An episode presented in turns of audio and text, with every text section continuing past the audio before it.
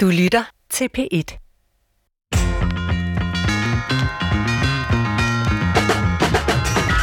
I de senere år er boglæsere blevet beriget med en ny genre, nemlig autofiktion. Forfattere har selvfølgelig længe skrevet med udgangspunkt i deres egne liv, men ikke som en del af en så stor og væsentlig bølge i litteraturen, som den vi har nu. Det handler om at skrive om sit liv i romanform, det vil sige med fiktionens greb. Men hvorfor sker det netop i disse år? Hvad får man ud af at skrive sin egen historie? Hvilke dilemmaer står man i, når man inddrager familie, venner og pårørende i fortællingen? Og hvad får vi som læsere ud af at spejle os i den form for litteratur? Det er nogle af de spørgsmål, jeg gerne vil drøfte med to aktuelle forfattere i dag, som på hver sin måde også har indgående kendskab til psykologi. Her i Brinkmanns Brix kan vi nemlig godt lide at undersøge krydsfeltet mellem psykologi og andre vidensformer, i dag den litterære. Velkommen til. Vi skal tale med to forfattere i dag, der har skrevet om deres eget liv, og det er jeg ret interesseret i, men øh, tilrettelægger Christoffer Heide Højer, som ikke er uddannet i psykologi, hvis man kan sige det på den måde. Hvad finder du så interessant ved dagens emne? Tak for den titel. ikke uddannet. ja. øhm, jamen, jeg synes jo, det er interessant. Nu har jeg jo læst begge bøger, og hvor ærlig man kan være, når man ser det udefra. Øhm, men også det her med, altså der er jo et lag af fiktion. Øhm, så det er jo klart, den, den sondring er interessant, men øh, vil, jeg vil lige så spørge dig, Svend. Vil du selv ture og skrive, fortælle om dit liv på et niveau, som de to gæster i dag har gjort? Nej, det tror jeg ikke. Det er mit svar i dag. Øh, hvis du spørger mig om 20 år, hvor jeg måske er i en anden livssituation, kan det være, at mit svar er anderledes. Jeg tror det ikke, men det kan man jo ikke afvise. Men som det er nu, så kan jeg ikke se for mig, at det er noget, jeg hverken har evner til, eller nu ser vi lige bort fra evnerne. Ja. Behov, hvorfor ikke? Øhm, ja, nu skal vi jo høre fra de to forfattere, om det er udtryk for et behov i en eller anden forstand. Så det kan jo være, at jeg læser noget ind i det, som bare handler om mig. Så kunne det være, at jeg virkelig skulle skrive historien om mig selv for at arbejde med det. Øhm, men jeg forestiller mig, at man kun skal skrive sådan noget, hvis man virkelig mærker, at det presser sig på. At man har brug for at få det behandlet øh, gennem skrivningen. Og hvis man ikke har det, så bliver det jo en, en kunstøvelse. Altså, så bliver det jo, øh, ja, kunstigt at, at sidde og, og ligesom, finde på noget og, og behandle sit liv sådan. Øh, altså, det, det bliver falsk, tror jeg. Øh, det vil det være for mig. Mm. Og så vil jeg egentlig også spørge, er jeg, er jeg allerede på en for forsimplet sti, når jeg spørger til det her med det sande og det falske i de her historier, for eksempel, når, det, når man udleverer sig selv, og tør du at være så ærlig? Altså, er det egentlig det? Er det overhovedet ikke det, der er interessant, det jeg spørger om? Jeg synes, at det er noget af det, der er interessant. Okay. Altså, hvad sandhed egentlig er, og hvad der sker, når man blander øh, de her øh, jeg sige, elementer af oprigtighed og autenticitet fra ens eget liv, og så øh, filtrerer det gennem øh, romanens greb, øh, fiktionens greb. Øh, altså, hvad er egentlig sandhed så? Bliver det måske sandere i en vis forstand af, at man gør det poetisk, for eksempel, og litterært. Øh, det kan jo godt være. Det kommer jo lidt an på, hvad man mener med, med sandhed. Øh, mm. Altså, er det nødvendigvis sandere, fordi man beskriver det sådan øh, sterilt, øh, neutralt? Nej, fordi det har jo ikke været neutralt, det der bliver skrevet om. Og jeg kommer bare til at tænke på sådan en gammel distinktion fra psykologien mellem øh, øh, historisk sandhed og narrativ sandhed. Ikke? Altså, hvor det, der objektivt skete rent historisk, det er én ting, og det, der kan øh, gøres gældende gennem fortællingsform, og den narrative sandhed, vi, vi kan få der, det, det er en ganske anden, og det er jo tit den anden, der er psykologisk relevant for os. Ja, og netop i forhold til psykologi, hvad er det så for nogle elementer, der er på spil, når man skriver sit eget liv ned? Altså, det er jo en øh, ekstremt spændende og også gammel teknik til selvundersøgelse, kan man sige. Altså, før folk gik i psykoterapi, øh, så skrev de øh, måske dagbog om deres eget liv, og skrev breve til hinanden. Det er også en elgammel, altså også før der fandt det psykologi i, i det hele taget, hos stoiske filosofer i antikken og sådan noget. Øh, nogen, en idehistoriker, Michel Foucault, har talt om, om den her form for skrivning som en selvteknologi. Altså det er et redskab til selvundersøgelse, øh, til i virkeligheden at, at arbejde med sig selv, som er meget gammelt, så man får noget ud af sig selv, kan man sige. Altså man eksternaliserer det med et fint ord, så kan man måske bedre se det, håndtere det, øh, og måske også få det bedre øh, med sig selv efter at have gjort det. Jeg ved ikke, om det er motivet, men, men, men jeg kan forestille mig, at det kan være et resultat. Ja, men det man har jeg jo hørt øh, kunstnere i nyerne sige, at jeg, jeg skulle af med det. Ja. Jeg skulle ud med det. Mm. Øhm, tror du på det? Altså, har det en reel psykologisk altså, funktion? Ja, det tror jeg, det har. Øh, jeg kan ikke føre bevis for det. Altså, jeg ved, der er faktisk øh, kolleger øh, rundt omkring i verden, der forsker i sådan forskellige former for biblioterapi, som både kan være at læse værker som en form for terapeutisk proces, men også at skrive selv. Øh, sådan terapeutisk skrivning, øh, som, når vi har med kan man sige, øh, dygtige forfattere at gøre, jo også kan være en, en, en virkelig øh, stor oplevelse for andre at, øh, at, at, at læse og se sig selv i. Øh, så måske er det både terapeutisk for den, der skriver det, og for os, der kan læse det.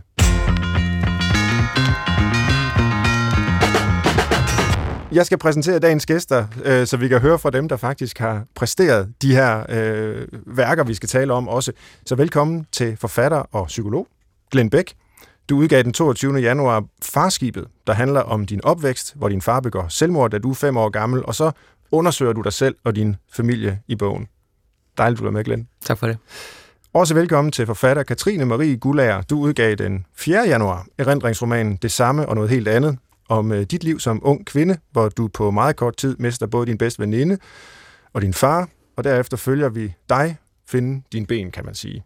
Velkommen til, Katrine. Tak skal du have. Og jeg har virkelig fået gode anmeldelser begge to, og jeg kan som læser af bøgerne kun øh, tilslutte mig dem, så jeg er altså meget spændt på at høre jer fortælle om de her værker i dag. Øhm, så ja, tillykke i det hele taget med den flotte modtagelse af jeres bøger. Og jeg vil godt begynde med et kort spørgsmål øh, til dig, Katrine, fordi du beskriver et sted i bogen en samtale mellem dig og din mand.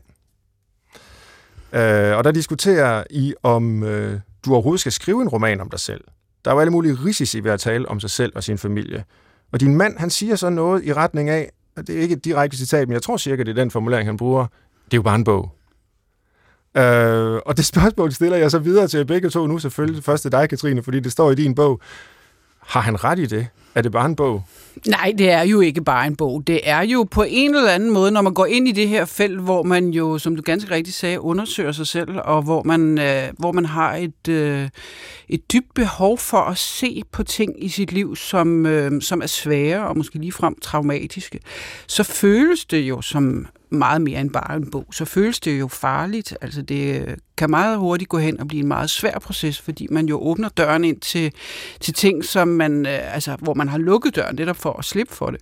Så det kan meget hurtigt blive, øh, føles i hvert fald farligt. Mm. Øh, men jeg greb den formulering i, øh, i luften, da han sagde det, fordi at det er jo også vigtigt for en, at man netop kan øh, som forfatter, hvis man nu behandler det som forfatter, og ikke kun i terapeutisk øh, øje med, at man kan løfte sig op over stoffet og sige, at det her er bare en bog. Mm. Altså Altså, det er sådan et, et greb, en måde ligesom at løfte mig op over det som forældren over barnet, at man ligesom skaber en ramme omkring barnet, men man bevarer en vis, øh, ja, altså en vis evne til at og ligesom også styre processen, så man ikke sådan helt øh, far vild i den. Mm. Hvad nu, hvis han havde sagt, det er jo ikke bare en bog? ja, det ved jeg ikke. Nu greb jeg det bare i luften, ja. fordi at, øh, at jeg synes, det var en god måde at, øh, at, at få modet til at, ja. at begynde at skrive. Men det er da en sjov formulering, for selvfølgelig passer det ikke, og Susanne Brygger skrev jo også til mig, tillykke med bare en bog, fordi det er jo ikke bare en bog. Vel? Altså når man går ind i sådan noget her, så er det jo alvor på en eller anden måde. Ja. Ja. Øh, og, og jeg tror også, som du sagde, at... Øh, at, øh, at det, man har behov for, når man skriver sådan en bog her, er jo, øh, at at altså, netop gå ned i, øh, eller gå ind i nogle af de traumer, man har, eller, øh, eller hvad skal man sige, altså man har man har behov for at omfavne noget af det sværeste i en selv, og noget af alt det, man frygter mest. Man har behov for at gøre noget af det, som er blevet dødt levende igen, og det er jo en farefuld færd. Mm. Og derfor føles det nogle gange som om, øh, at, at, altså, at det kan blive for overvældende, at man har lyst til at stoppe op. Det gør jeg i hvert fald øh, en gang imellem. Ja. Jeg mener at huske, at der på begge jeres bøger, nu, når jeg siger mener at huske, så er det fordi, jeg har dem simpelthen ikke med i dag. Jeg har kun rejst med håndbagage her til studiet, hvor vi er, og de kunne simpelthen ikke være i håndbagagen. Og det siger også noget om, øh, hvor, hvor vigtige værker det er, også i fysisk forstand. Mm. Men jeg mener at huske, at der står roman på forsiden af begge bøger. Ja. Øh, og det er jo vel egentlig på en måde at deklarere det som bare en bog. Altså i hvert fald, det er bare en roman. Øh, hvilket jo både er sandt og falsk, som du også er inde på nu. Altså det er både bare mm. en bog, og det kan så give en mod til at udgive den, og samtidig mm. er det mhm. ikke bare en bog. Men, men altså, jeg går ud fra, at du har tænkt over, at der ja, jeg, roman. jeg synes faktisk, at det er en roman. Altså, det er jo, altså, jeg arbejdede jo med et uh, dokumentarisk forlæg, så jeg arbejdede jo med at sætte mig ned og kigge på alle mine... Uh, mine dagbøger, mine breve, og altså lave ligesom et, et dokumentarisk skelet. Hvad var det egentlig, der skete dengang? Og det var egentlig slet ikke meningen, jeg skulle sætte mig ned og kigge på mit eget liv. Øh, det var i en anden forbindelse, jeg kom til at gøre det. Øh, og så, øh, så lavede jeg det her dokumentariske skelet, og så havde jeg, så begyndte jeg at skrive ud fra det, skrive nogle scener, og så pludselig så kunne jeg se, at nu sidder, jeg kunne for eksempel ikke huske, hvornår jeg havde fået en abort. Så skulle jeg bruge en masse tid på at finde ud af, var det det ene år, eller var det det andet år? Og mm-hmm. du ved, der var sådan en hel masse ting, hvor at jeg pludselig blev fanget i sådan et eller andet med, hvad skete der egentlig i 1992? Jeg kan ikke huske det helt præcist. Var det i 92 eller i 94? Og så fandt jeg ud af, at det er jo heller ikke afgørende. Det afgørende for mig er jo at være lojal over for den unge kvindes oplevelse, sådan som hun havde det. Det afgørende er jo ikke, hvad der rent dokumentarisk skete. Og derfor synes jeg, det var rimeligt nok, øh, eftersom jeg havde haft et dokumentarisk forlæg, som jeg så gav videre til romanforfatteren i mig, kan man sige. Mm. For at skrive en roman, så er det rimeligt nok at kalde det en roman, for der er meget i det, som også er øh, roman, eller i hvert fald bearbejdet på en måde, så det, øh, så det også er en, en roman. Ja, og det er lige præcis det, jeg forsøgte at sige med de her gamle begreber om historisk og narrativ sandhed. Ikke? Altså, ja. Er det det ene år eller det andet år? Ja, det er relevant for den historisk, for historisk skrivning, kan man sige, i sådan en objektiv forstand. Jo, og så havde jeg brug for, for den frihed at sige, jamen øh, det kan godt være, at det ikke var det år, det kan godt være, at det var et andet år, ja. det kan godt være, at de her 10 situationer faktisk kun var én situation. Altså, mm. øh, jeg havde brug for friheden til at, øh, at iscenesætte de bagvedliggende følelser, kan man sige. Men ja. jeg havde også brug for at give min familie og alle dem, der kender mig, friheden til at sige, jamen det er bare en roman. Mm. Eller som ligesom i Michaels øh, pårørende sagde dengang, han havde skrevet et selvbiografisk værk, så øh, smilede de jo lidt af ham og sagde, hvor har han en god fantasi, den ja. dreng. Ikke? Ja. så det var både for at give mig selv friheden til at, at skrive en roman, men også for at give øh, alle dem, der vil kunne se noget af sig selv, friheden til at sige, jamen det der, det er bare en, ikke bare en bog, men bare en roman. Ja, og det håber jeg, vi kan vende tilbage til senere, det her med også, hvordan andre tager imod det. Altså når man skriver om sit liv på en måde, der jo i sagens natur involverer andre mennesker. Men øh, før vi fortsætter med din historie, Katrine, kunne jeg godt tænke mig at høre dig, Glenn Bæk. Mm. Øh, altså bare en bog, nu er det jo i Katrines bog, det står, mm. men øh, der står så også roman på din. Mm. Øh, hvis nu Katrines mand havde sagt til dig, det er bare en bog, mm. hvad havde du så tænkt? Jeg håber, der kommer, der kommer en dag, hvor jeg bare skal skrive en bog som forfatter. Det, det, jeg, det håber du? Ja, jeg glæder mig til at nå det tidspunkt i min, i min karriere, hvor jeg kan gøre det for sjov primært, måske. Altså, det ved jeg ikke. Det, jeg håber da også, at jeg bevarer min, min politiske indignation og min uh, idealisme og alt sådan noget, hele forfatterskabet igennem. Men den her bog har jeg faktisk aldrig sådan haft lyst til at skrive. Uh, jeg har aldrig haft det der sådan overskud, der handler om, at nu vil jeg skrive en scene, hvor jeg kan iscenesætte et, uh, en person på den her måde, og en hund på den her måde, og så skal der den her følelse ud af det, at det skal læse om brug, fordi så skal vi forstå noget senere. Jeg har skrevet den her bog med, med kroppen mm. og, og med følelserne, og jeg har ikke haft noget valg. Hver gang jeg har beskæftiget mig med enten min karriere som psykolog eller andre skriveprojekter, så er det bare dukket frem om, om natten eller en eller anden onsdag, at der er altså den her bog, der, der, der skal skrives, før der er noget, før jeg kan foretage mig noget meningsfuldt ligesom, mm. fremadrettet. Ja, det du siger, skrive med kroppen, det synes jeg virkelig som læser, man også kan forstå, eller altså, man, man læser den også med kroppen på en måde. Mm. Øh, den er jo heller ikke, som en rom, roman almindeligvis er, altså stillet op med, med almindelige afsnit og kapitler mm. osv. Altså, der er noget af det, men det er også altså, kaotisk på siderne, hvad der mm. foregår, og i nogle sammenhæng jo altså usammenhængende sætninger simpelthen, mm. og mm. næsten som det ubevidste, der taler direkte ja. til os, ikke? Jo, ja. Øhm, ja, så du kan i hvert fald ikke sige, at det bare er en bog. Nej, og, Nej. Og, og på det her med, hvordan erindring fungerer, så synes jeg også at der har været sådan en, en tendens til, at det, i forhold til, når man læser erindringslitteratur, typisk skrevet af, af mænd, så har der været et eller andet krav til øh, formfuldenhed, som er sådan noget med, at man, man har et eller andet skib, det skal man have styret i havn, og så skal sætningerne helst være sådan rimelig pistol, skarpe og fra, fra A til, til Z, og det skal være sådan, man skal kunne følge fremskrivningen, og det skal være sådan, der er sådan en, en idé om, om rationalitet. Øh, men da jeg sprang ned i mine erindringer, der var der ikke noget, der meldte sig entydigt eller tydeligt, eller det hele var ambivalent. Der var 10 billeder, der sprang mig i øjnene, og selv når jeg gik ind i et af billederne, så var der 10 billeder derinde, og så var der nogle følelser, og så gik jeg ind i dem, og de var også ambivalente. Øh, og det, det lød jeg mig overmænd af, tror jeg. Ja. Mm. Og det vender vi også tilbage til om lidt, men Katrine Marie Gullager, øh, jeg ved, at du tidligere har været lidt afvisende over for at skrive sådan det, vi her kalder autofiktion. Det gjorde jeg i hvert fald. Jeg ved ikke, om det er betegnelse, du vil bruge om, om værket her. Øh, og ja, vi, vi har kendt en anden stykke tid, øh, har været kollega-klumister, kan vi vel kalde det, og har også udgivet en bog om, om vores klummer, og jeg, jeg, jeg synes, jeg kan huske, du sagde dengang, at øh, åh, du synes også, det var for meget med alt det her autofiktion, men du var måske også lidt begyndt selv at overveje det. Hvad fik dig ligesom til at gå ind i det så?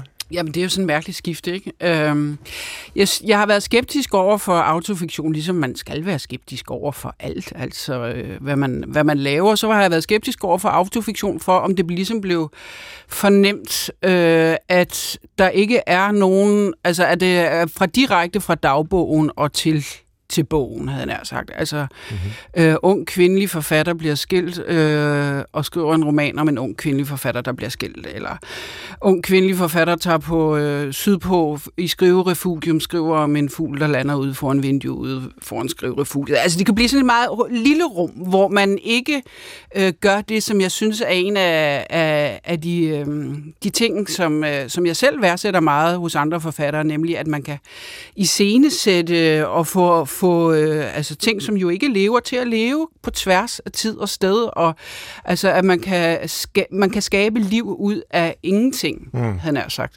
Øh, så derfor har jeg altid været lidt skeptisk over for, om det var sådan en genvej, at mm. man, øh, man, man undlod at ligesom gøre det, øh, undlod det almene og undlod altså det symbolske og bare skrev mere, sådan føler jeg det, og sådan oplever jeg det. Øhm, men altså, øhm, men jeg har aldrig sagt, at al autofiktion er dårlig, fordi det ville jo alligevel også være forkert, ikke? Og, øhm, og på et tidspunkt, så, så synes jeg så også, at jeg har sagt det så mange gange, så jeg blev lidt skeptisk over for mig selv. At, du ved, ligesom, Hvorfor går jeg hele tiden og siger det? Hvorfor går jeg hele tiden og siger det? Ligesom hvis en mand øh, bliver ved med at snakke om, at at de der, altså, at homoseksuelle, uha, ikke? Altså, så tænker man til sidst, jamen, så må du jo selv, altså, hvad har du i klemme, ikke? Ja. Øh, så det tænker jeg jo også med mig selv, har du noget i klemme der, Katrine? Og jeg synes jo egentlig at også måske nok, jeg havde noget i klemme, fordi jeg havde jo også en historie, jeg gerne ville fortælle, øh, og som jeg egentlig måske var bange for at gå ind i. Mm. Dels fordi jeg var bange for, øh, hvordan øh, andre ville reagere, altså kan man tillade sig at fortælle sin historie. Øh, men også fordi jeg var bange for de rum, der var inde i det. Jeg var bange for det rum, øh, hvor altså min øh, skoleveninde Anne døde, og min far døde, og hele den enorme sammenstyrtning af familien. Jeg var simpelthen, øh, tror jeg, ikke klar til at gå ind i det. Mm. Øh, og der... Øh, der gør forfatter jo nok mange forskellige ting. Altså, jeg har, vel, vel, jeg har bevidst, tror jeg, eller ubevidst, i hvert fald har jeg ventet indtil, at stoffet var så langt fremme, at jeg følte, at jeg kunne behandle det mere som stof. Ja. Øh, så, øh, så derfor har jeg også været på afstand af det. Ja. Øh, så jeg har ikke kun været inde midt i det. Jeg har også været midt, ind, midt inde i det, men jeg har også været lidt på afstand af det. Ja.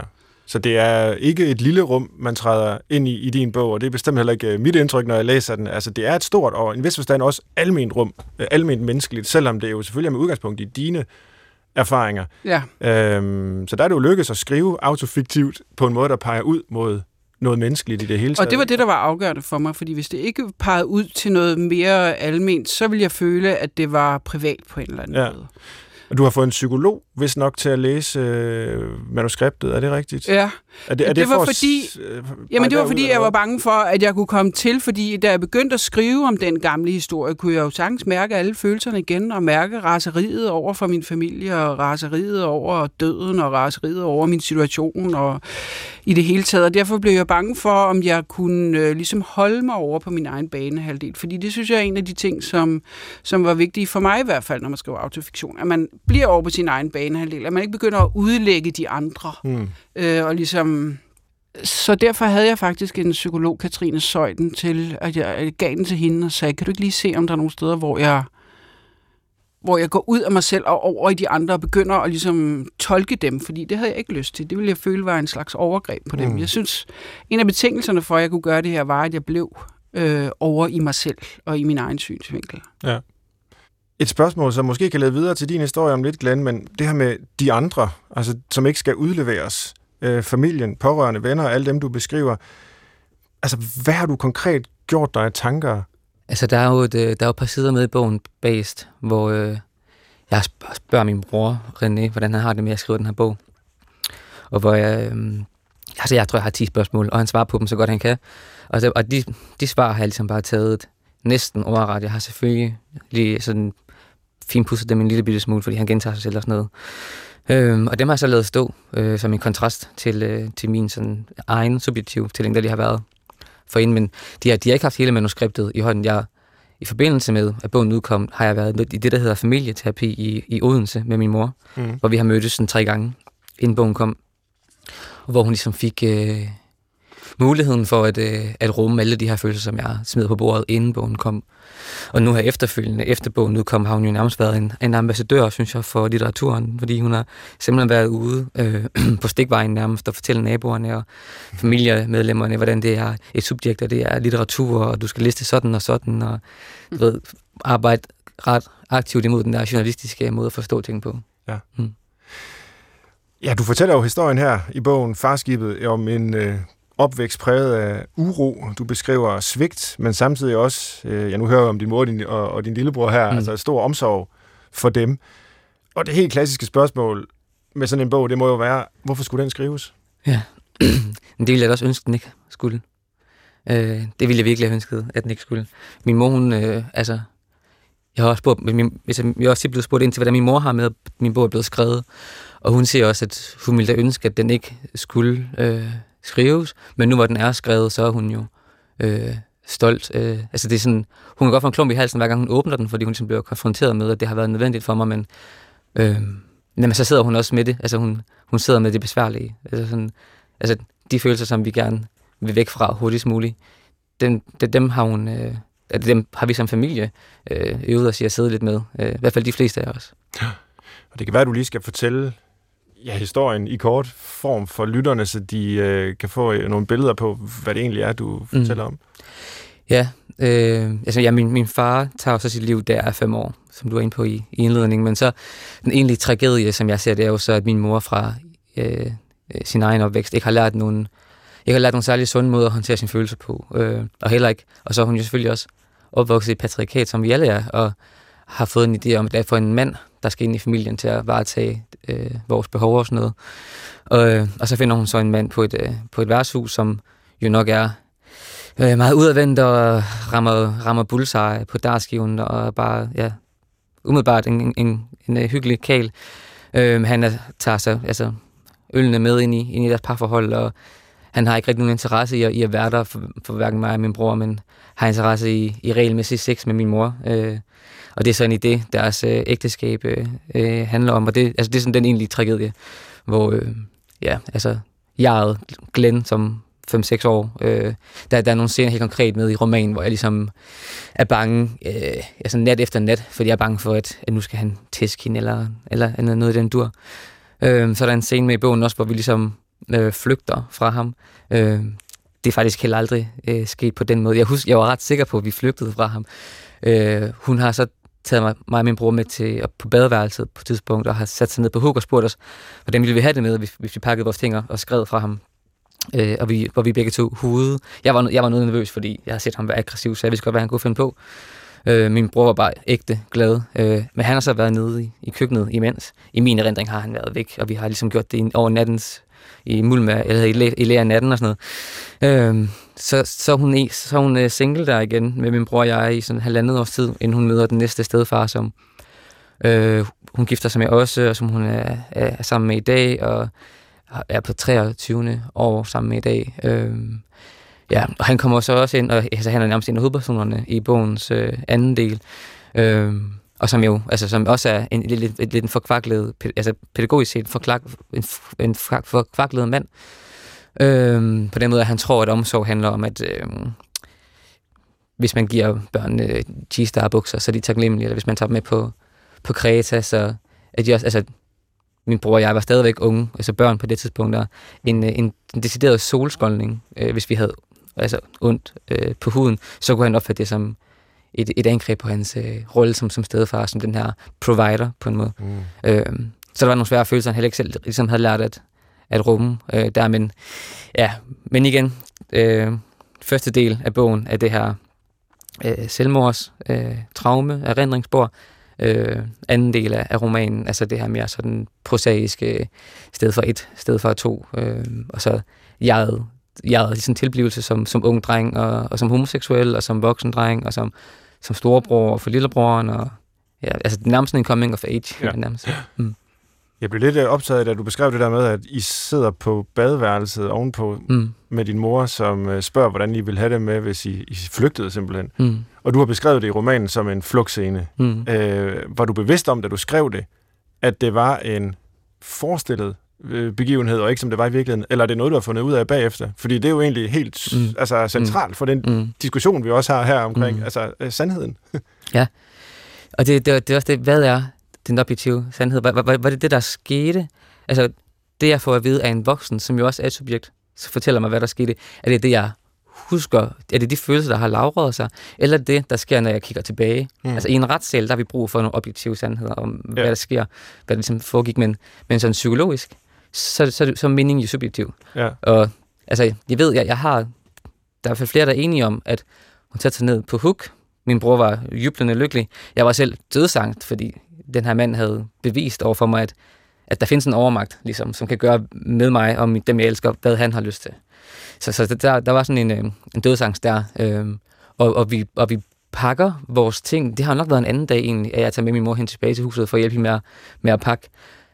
Altså selve, selve, selve det med, at hun bryder, bryder med ham, fandt, fandt jeg faktisk ud af forleden, var også ret udramatisk. Han, jeg tror, de drak en øl og snakkede det igennem. Øh, uden at han, altså, der var ikke noget, der var, der var ikke nogen lussing, der faldt der, og han, jeg, jeg tror, han, øh, han, han tog nok bare på værtshus eller på arbejde, og så fik vi lov til at, at, at, at, at tage afsted, men de, de, de følelser, jeg har haft, ja. er, er, er tiden med ham. Der rammer jeg den rimelig meget hammeren på sømmet i, i romanen. Ja. Mm. Men du har simpelthen fundet ud af noget bagefter, ja. vedrørende den historiske, objektive sandhed, hvis man ellers skal sige det sådan, mm. ikke? Jo. Har, har du været uden for noget lignende, Katrine, at øh, nogen har sagt til dig bagefter, at det var øh, ikke sådan, det var? Øh, I hvert fald ikke, som jeg oplevede det, eller... Øhm, ja, jeg har været ude for, at der var en, der ringede og sagde, at sådan havde han jo ikke sagt, altså, men det vidste jeg godt, han ikke havde. Okay. Så det var ikke øh, noget chok for mig. Altså, jeg vil da også sige, altså, hvad er sandt i den her forbindelse? Ja. Det, der er sandt, det er jo, eller det, som man er lojal overfor, eller det, som jeg er lojal overfor som forfatter, er jo, hvad man følte i den situation. Og hvis, mm-hmm. du, mhm. hvis du følte det sådan i den situation, så er det jo det, der er det interessante. Det interessante mm. er jo ikke, hvad der rent faktisk skete. For vi har jo ikke adgang til oplevelsen som sådan. Vi, kan jo ikke, vi har jo ikke noget kamera kameraer på badeværelset, men vi har adgang til vores erindring om dem, og det er jo det, som, som man kan bruge som udgangspunkt, synes mm. jeg, for at skabe en, en fiktion. Altså, så, øhm, som der også står et sted i min, så er alt, sand, alt er sandhed og alt er fiktion, altså i den her sammenhæng. Mm. Fordi vi er netop ikke i en retssal, og det afgørende er jo, hvordan hænger den unge dreng sammen med de her småvoldelige fædre, øh, og hvordan hænger den unge kvinde sammen indeni, som, mm. som oplever de her ting. Ikke? Jeg vil godt tale lidt mere om, hvordan I har arbejdet konkret med jeres erindringer og skrivningen her. Uh, alle mennesker har jo selvfølgelig en historie, og den kan så være mere eller mindre ordnet og kategoriseret. Mm. Men det er de færreste, der har et liv, som ligner en roman. Uh, altså uanset hvordan man så uh, fortæller den roman, mm. altså uh, som du gør, Glenn, eller som du gør, Katrine, det er jo meget forskellige uh, kan man sige, formidlinger af et liv i romanform jo, i en eller anden forstand tolkede jeg ind i en form. Øhm, altså, en roman er jo trods alt en litterær genre. Ja, hvis ikke der var nogen form, så ville det jo være dødssygt. Præcis. Altså, der er jo tonsvis af, og det er jo også, øh, apropos min modstand mod autofiktion, altså, offentligheden svømmer jo i forvejen over af private historier. Så altså, selve det at have en privat historie er jo ikke...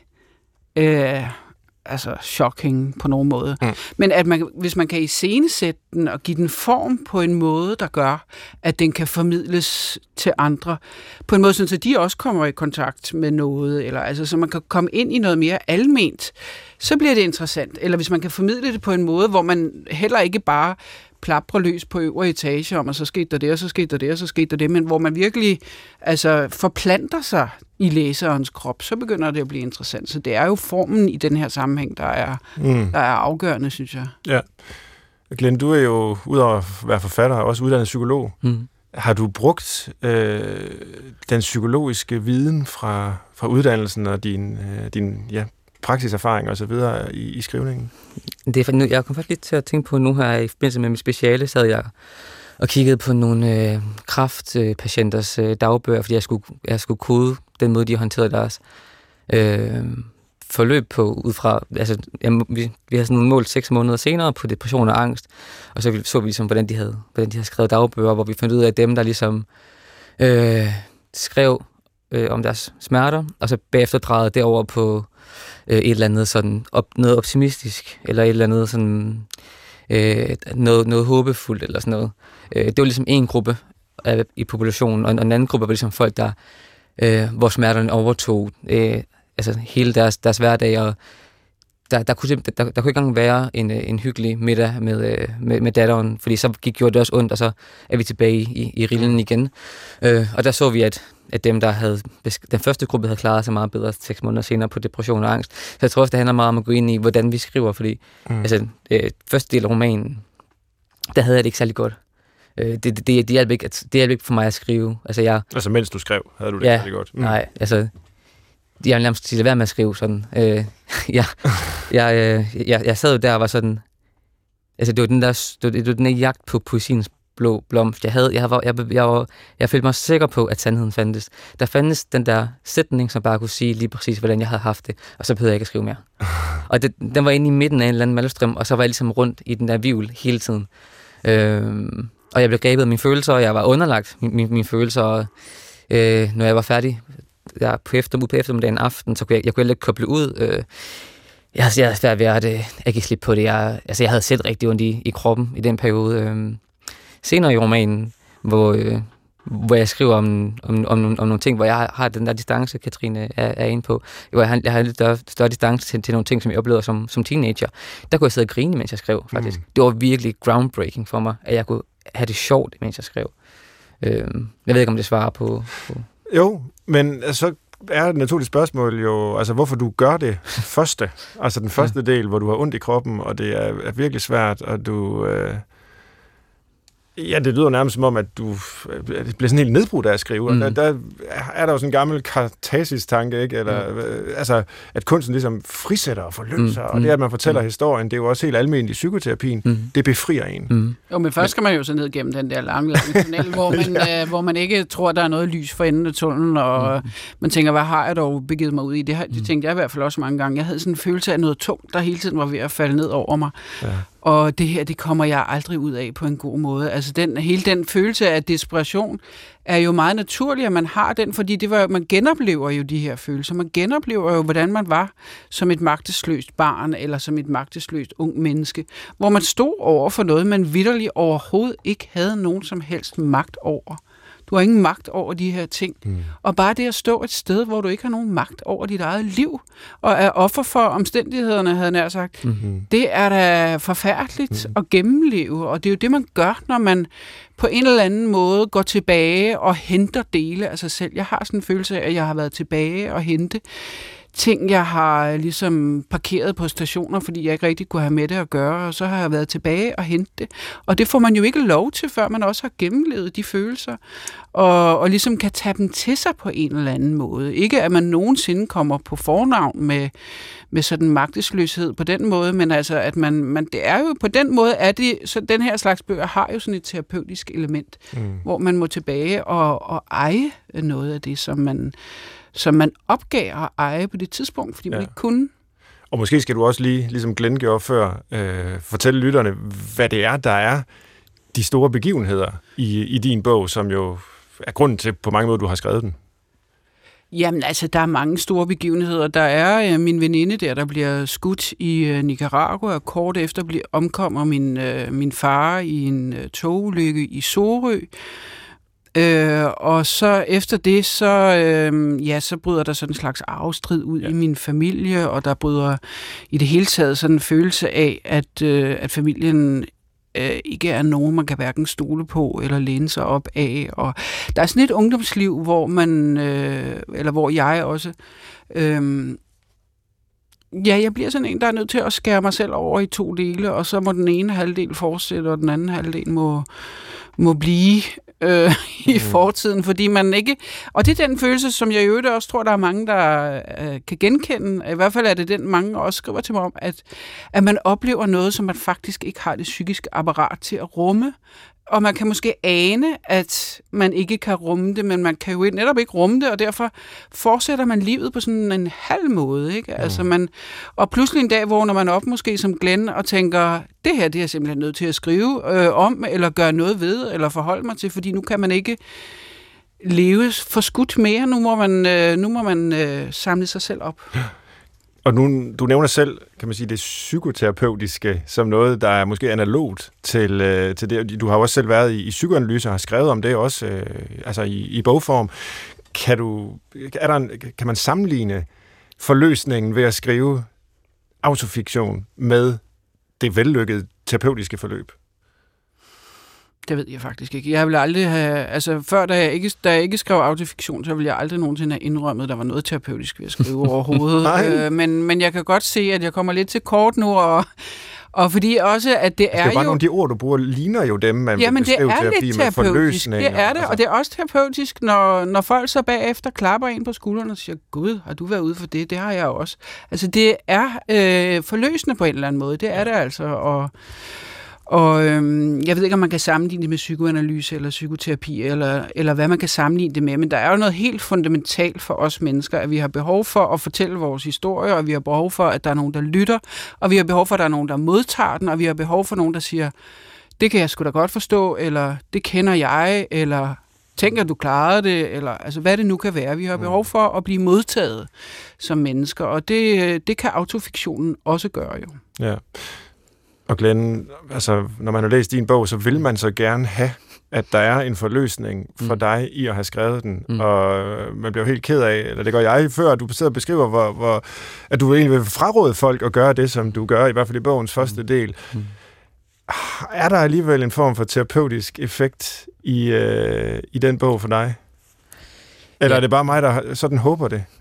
det, er, det er også helst, altså, det jeg fraråder folk at gøre, det er, at, øh, at have, for, have så store ambitioner på vegne af en bog, som jeg havde på vegne af min. Mm. Fordi min, okay. bog, min bog skulle rent faktisk redde mig. Det var den idé, jeg havde.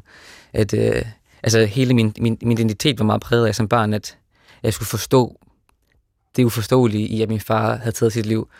Øh, når jeg får spurgt folk ind til, hvem han var som væsen, så ville folk altid sige, at han var det her, den her engel, som bare var øh, altid et, et øre for andre mennesker, og, sådan, og jeg mindede meget om ham og sådan noget. Og, og så konsekvensen af hans forsvinding blev jo så, at øh, altså ondskaben i kraft af, af Erik kom ind i vores liv. Så det blev også bare sådan en meget tydelig kontrast for mig, så måtte min far virkelig have været, have været godheden selv. Så, så jeg skulle ligesom finde ud af, ved at lide som han led. Øh, det var ligesom skrive på missen. Gå igennem øh, Dantes øh, helvede-agtigt. Nå frem til, til helvede, stiger djævlen i øjnene og, og sådan svare ham om det var rigtigt, det han gjorde eller ej. Og hvis det så var rigtigt, det han havde gjort, så var det jo meningen med livet, at, det er, at, det ikke, at der ikke er mening med livet. Men der synes jeg så rent faktisk, at bogens tredje del, det, det, den synes jeg er meget forsonende. Mm. Øh, den er nærmest sådan, altså universal poetisk. Den, den, den handler jo meget sådan om at forstå det konkrete traume. Øh, at, at sætte det op langt mere i forhold til sådan livsbetingelserne. Øh, altså jeg, jeg, jeg har en sætning til sidst i bogen, der handler om, at at jeg ville ønske, at han kunne se mig nu. Øh, det, der er sådan et eller andet med, øh, et eller andet kære far, som faldt i søvn og sov, øh, skønheden, øh, ikke desto mindre, at ældes, at ældes som et træ i ansigtet. Som jo er det her med, at øh, ja, det, det er der måske nogen, der er bedre til at ord på, end, end, end jeg er, men, men øh, jeg, jeg synes, jeg står til sidst og er sådan klar. ja. Og det, det kunne jo også være øh, udgangen på en meget vellykket psykoterapi. Jo, det skal, jeg, jeg har faktisk også i forbindelse med både min egen autorisation, men også fordi jeg havde behov for det og lyst til det, øh, været i, øh, i, i egen terapi i to og et halvt år nu, mm. hos en uh, psykoterapeut, uh, lektor på Københavns Universitet, som jeg er utrolig glad for. Og, uh, og i kraft af det, det samarbejde, ham og jeg, altså, der har jeg også meget at takke i forhold til, at jeg senere hen i skriften også får en, får en distance til at se min familie som ofre i deres egne historier. Fordi min proces har også været meget præget af, altså til at begynde med, der vil jeg hævne mig. Og jeg vil brænde broer af, og jeg vil række alle fingrene. Altså, mm. øh, responsen, jeg fik Sådan på de, havde jeg det også i starten. og, og, og responsen, jeg fik på de tekster, var, var nogle gange, det, det delte meget vandene. Nogle synes, de forstod det godt. Men andre var også sådan lidt, øh, at det, det er måske lidt en ungdommelig måde at skrive på, og det er også lidt, lidt entydigt at fremstille dem på den her måde. Og, det, og i situationen var jeg sådan, fuck ja. Men senere kunne jeg godt forstå det, og, og rent æstetisk, så synes jeg også, det er mere spændende bøger, når karaktererne er hele, og ja, altså sådan, det bliver også en større læseoplevelse for mig selv at læse øh, bøger, hvor, hvor der er en lidt mere sådan, hvor de er karakterer, før de er mennesker på en måde. Men du spørger om det der med, om man ikke lige så godt kunne øh, gå i psykoterapi. psykoterapi. Jeg tror, der er masser af mennesker, der kunne have glæde af at sætte sig ned og skrive deres egen historie. Det kan godt være, at de ikke måske lige har øh, muligheden for at, at, at give det en helt unik form, men bare det at skrive og... Øh, at skrive sin egen historie ned, og kan, være, kan, kan jo være terapeutisk, mm. og kan jo være ja. interessant for rigtig mange mennesker. Ja, jo, og det ligger der jo også i det, altså at øh, du nævnte selv, Katrine, at der skal også være en modtager. Altså det er det, ja. der er menneskeligt for os. Vi vil gerne fortælle vores historie, men der skal også være nogen, der mm. lytter til den. Og det er der jo i psykoterapien, der betaler man jo decideret ja. et menneske for at lytte til ens fortælling. Mm. Og det kan jo godt være, hvis man ikke har de store øh, evner rent skriftligt, formidlingsmæssigt, at man kan sidde der og skrive, men hvis der ikke er nogen, der gider at modtage det, det er der jo så heldigvis i jeres tilfælde. Jo, jo, der, men måske... der er jo også noget i dagbogsformen. Altså, hvis man ja. sidder, altså, der, der er modtageren jo en selv. Altså, så på den måde kan man jo godt øh, skrive sin egen historie ned for sig selv. Og stadig få noget ud af det, selvom den måske ikke udkommer, eller selvom der måske ikke er nogen, der læser den. Ja. I dag i Brinkmanns Brix taler vi om, hvad man kan få ud af at skrive sin egen historie. Og derfor har vi to forfattere med i studiet, henholdsvis Katrine Marie Gullager og Glenn Bæk. Lytternes repræsentant har vi jo også i form af tilrettelægger Christoffer Heide Højer. Er der noget, du savner at høre om, Christoffer? Jamen, jeg, har skrevet noget ned inden, som, vi, som forekommer meget underligt at, at, at spørge om nu, men nu holder jeg mig til manus, Svend. Ja. Hvad rager jeres historie mig? Jamen, den rager faktisk heller ikke dig. Mm. Altså, som sagt, jeg synes, der er masser af private historier, hvor jeg også tænker, jamen, øh, hvad rager det mig? Altså, og det rager jo først en det øjeblik, at vi taler om noget, som er universelt eller alment, altså almen menneskelige eksistentielle erfaringer, som for eksempel at miste nogen øh, ved, ved pludselig dødsfald, eller øh, vokse op i en familie med en voldelig far, eller en alkoholisk far. Eller, altså, det, er jo, det er jo først, når man kan iscenesætte det til noget mere universelt, at det er interessant for andre. Hvis, der ikke er, hvis det bare er sådan en lille tynd lafernis hen over dagbogen, så synes jeg faktisk heller ikke, det er interessant for andre. Jeg synes kun, det er interessant, hvis det er blevet iscenesat og blevet formgivet på en måde, så det, øh, så det er noget, jeg kan forholde mig til og gå ind i med det menneske, jeg nu er. Så det ikke bare er mig, der skal overvældes af dine oplevelser, men det er også noget, jeg kan bruge til at gå ind i og blive klogere af. Er du enig, Glenn? Ja, altså hvis, hvis man ikke synes, det er, er, er sådan relevant at høre om, om min private historie, så kan man så kunne jeg da håbe, at man synes, det er, er relevant at, at læse, hvordan øh, erindring også kunne se ud. Altså, den der hylde med erindringslitteratur er jo endeløs, og jeg vil våge påstå, at, at øh, min gør noget andet end de fleste. Så kan man læse den derfor. Ja, men så vil jeg også godt spørge, hvordan bliver det almen? Altså fordi subjektive historier, subjektive oplevelser, subjektive mm. sandheder øh, er en ting, men hvordan bliver det så noget, som man kan dele, og som, man, som så lytteren potentielt kan, kan spejle sig i og få noget ud af? kunst taler jo til en på mange niveauer, øhm, og hvis det er et, et værk, som taler til dig på mange niveauer, hvor du kan gå ind og, og spejle dig med din egen bevidsthed, øh, hvor du ikke, øh, ja, hvor du ikke føler, at, at nogen prøver at pådutte dig noget, men du kan gå ind og spejle dig med din egen øh, person og din erfaring og din øh, dine følelser kan gå ind og spejle, og det kan få dig til at tænke over noget, tænke over, hvordan du har det med din familie, tænke over, hvordan du egentlig oplevede det samme i en anden sammenhæng, eller tænke over, hvad, hvordan du oplevede det i din familie dengang, øh, der var en, der døde, og I skulle arve osv. Hvis det er en, et, et værk, der ligesom via formen inviterer til, at du også kan gå ind og arbejde med dine egne øh, erkendelser, og dine egne, øh, hvad skal man sige, hvad skal man sige, Svend? jeg tænker, så, så, er det, så er det jo interessant for andre. Så bliver det noget mere almen menneskeligt. Hvis det er bare helt specifikt. Altså, jamen, jeg ved ikke, hvornår bliver noget øh, hævet op fra at være interessant ud over det private. Det er jo det, du spørger om, ikke? Mm. Jeg tænker også bare i forlængelse af det. Altså, hvad, hvad er det, der er troværdigt? Er det første person fortællingen, som på side 1 siger, jeg lyver, eller det her det er subjektivt, eller det er tredje person fortælling, som påstår, at fortælleren ikke lyver. Altså fordi, øh, jeg har også hørt mange interviews med, øh, jeg har læst Ringens Herre, og jeg, jeg har læst meget sci-fi og fantasy og sådan noget. Øh, Tolkien har også sagt, at mange, altså alle hans karakterer er bygget på kolleger på, jeg ved om det var Harvard eller Oxford, han, han underviste på, jeg kan ikke huske det nu, men, men altså det, det næste, jeg arbejder, jeg, jeg arbejder på flere ting også lige nu, og jeg har også en tredje persons fortælling, hvor jeg, hvor jeg skriver nogle ting på, at altså, det er lige så personligt. Altså, det, det, er bare, det er bare en illusion. Altså, illusionen er der modsat altså, fra, altså, til farskibet, hvor jeg ligesom har trukket forhænget fra ind til maskinrummet. Så, så, så, så, så kunstler jeg mere med nogle, altså, med, med nogle røgslør og sådan noget, når det er tredje fortællingen tror jeg. Men det er lige så sandt. Jeg synes, det er, jeg synes, det er også et spørgsmål om, hvor meget man hæver sig op over stoffet. Om det så er første person eller tredje person, det, det har jeg ikke nødvendigvis nogen holdning til. Men, men hvis du kan mærke, at her er der en fortæller, der vil fortælle dig noget, og som har bearbejdet øh, stoffet på en eller anden måde, og som ikke bare vil misbruge dig til at sige, ej, hvad er det synd for dig, eller du ved, ligesom, nu skal sætte dig i den rolle, hvor du skal være, øh, hvor læseren skal være hukommelse, eller trøster, mm. eller mor, eller et eller andet, men hvor du kan mærke, at her er der en, en kunstnerisk vilje til at fortælle dig noget, du kan gå ind og spejle dig i. Det, øh, det er jo den store forskel, synes jeg. Øh, men hvad er egentlig forskellen på en dagbog, og så det, I har gjort?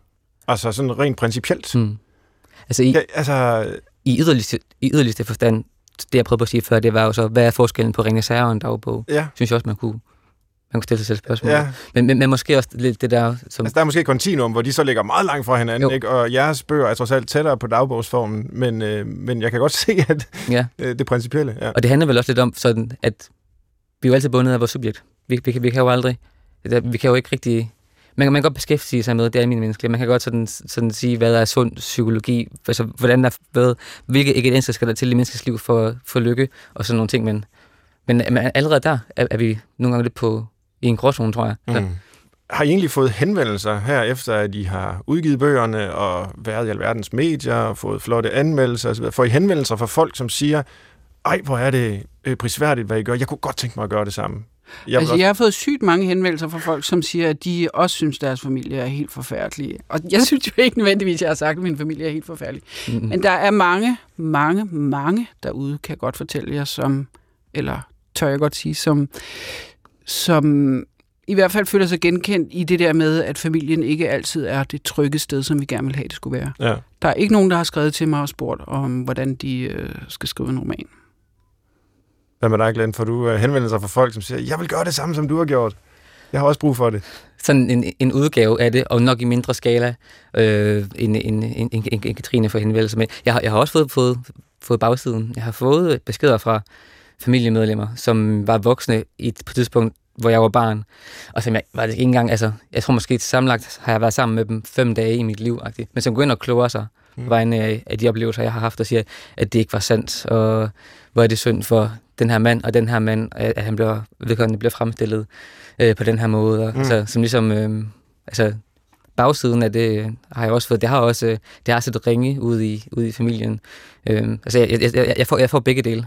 Hvordan reagerer du på det?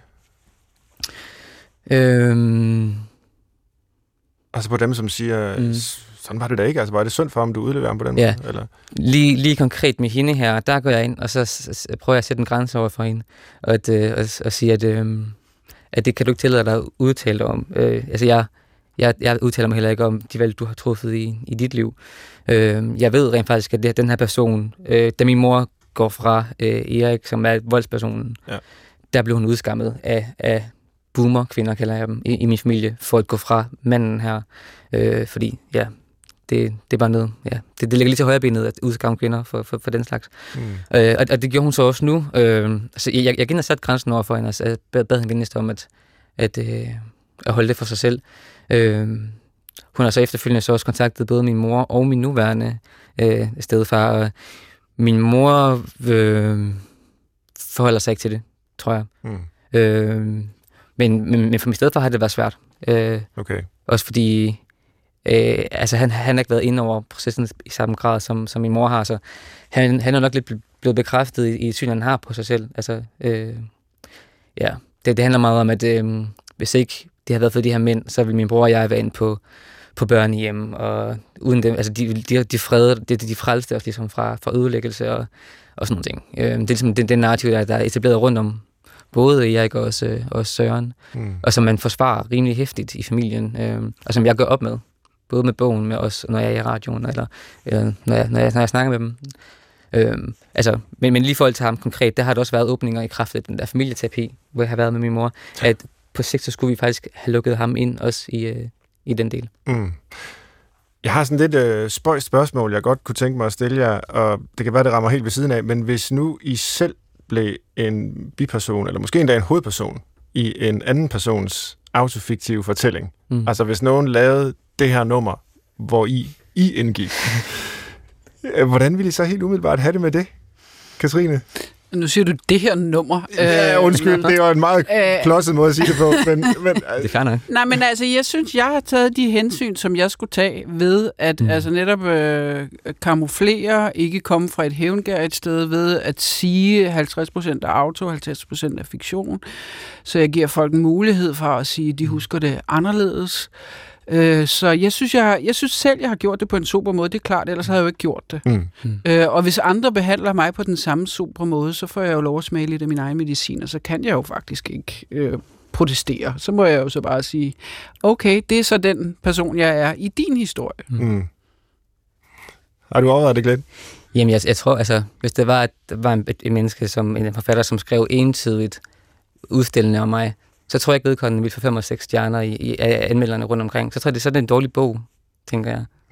Så basically. det, det tror jeg faktisk, du har meget ret i. Altså, hvis det er bøger, der er fuldstændig ensidigt ude i et hævngær, et øh, formål, så, så er det jo en dårlig brug. Altså, så er det jo en misbrug af, af genren. Altså, det er jo ikke... Det vil jo være at misbruge sit talent og bare øh, sætte alt ind på og, og svine mm. en eller anden person til. Mm. Og, hvis jeg må lige må til, jeg, jeg er faktisk tit, tit blevet altså, fået at vide at læse, altså, i forbindelse med læsninger, da jeg gik på forfatterskolen, fik jeg tit at vide, at mit jeg var meget samvittighedsfuldt.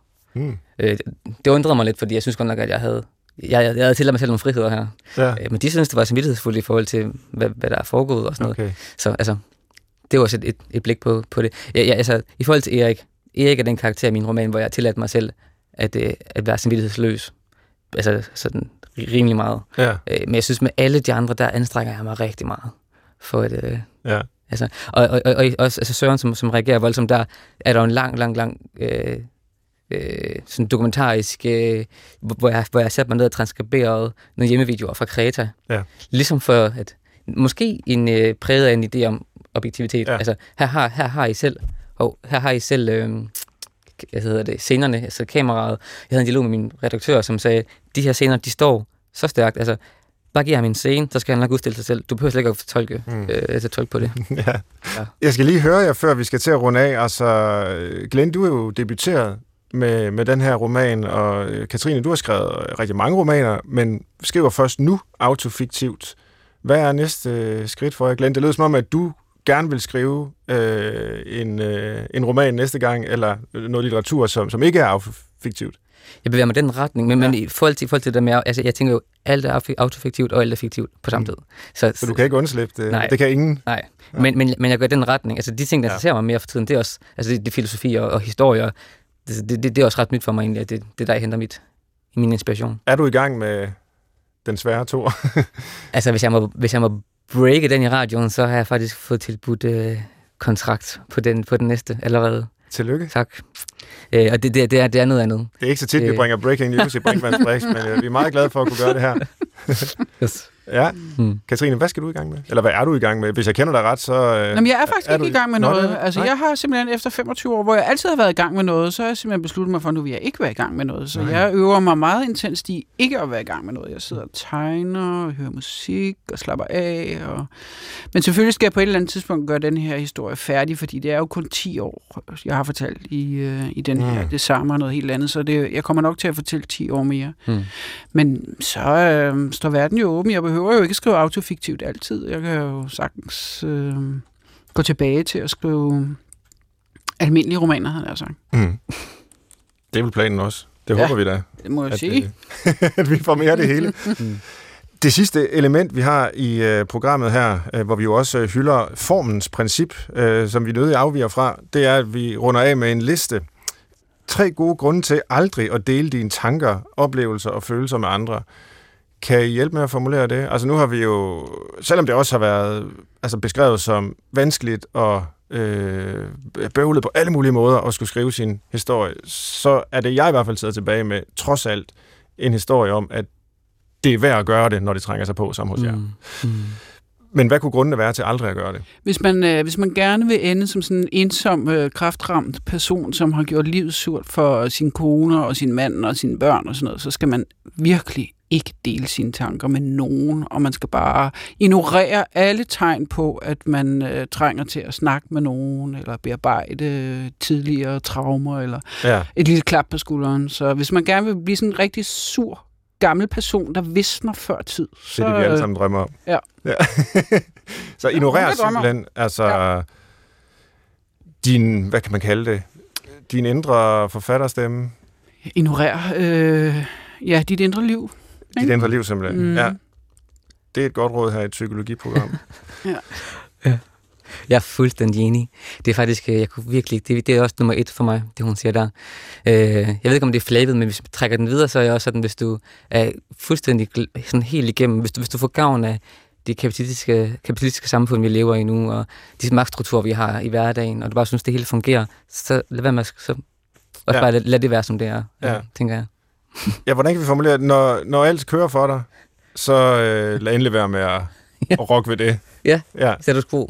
Ja. ja. Jeg ved ikke, hvad du vil. Ja, eller hvis du godt vil gøre folk bange, altså fordi man kan godt blive bange for sådan en person, der aldrig deler noget med nogen, og mm. man, man aldrig ved, hvor man har vedkommende. Så hvis du gerne vil gøre folk sådan lidt bange for dig, og tænker, at du er sådan en lidt spooky person, som, øh, som de aldrig rigtig, som sidder til forældremøderne sådan helt, helt ja. lukket, ikke? Clint Eastwood-type. Ja, så, ja. så skal man heller ikke. Nej. Sådan hvis man gerne vil opnå det at være sådan en type i kvarteret, så folk er lidt bange for så skal man heller ikke dele noget med nogen. Jeg synes, I har gjort uh, rigeligt med antireklame her, så uh, lad os bare lukke listen. Og i det hele taget sige uh, tusind tak til uh, Glenn Beck, forfatter, som udgav Farskibet i januar, og Katrine Marie Gullager, ligeledes forfatter selvfølgelig, som udgav det samme og noget helt andet, også i januar. Øh, tusind tak, fordi I var med. Det var rigtig spændende at høre om jeres liv og bøger og sammenhængen derimellem. I lyttere er jo velkomne til at skrive til os på brinkmansbrix.dr.dk, og jeg ved, at tilrettelægger Christoffer Heide Højer forsøger at nå alle mails igennem, men der er altså mange, så fortvivl ej, hvis der går lidt tid, før der kommer svar. Jeg hedder Svend Brinkmann. Jeg siger tak for i dag.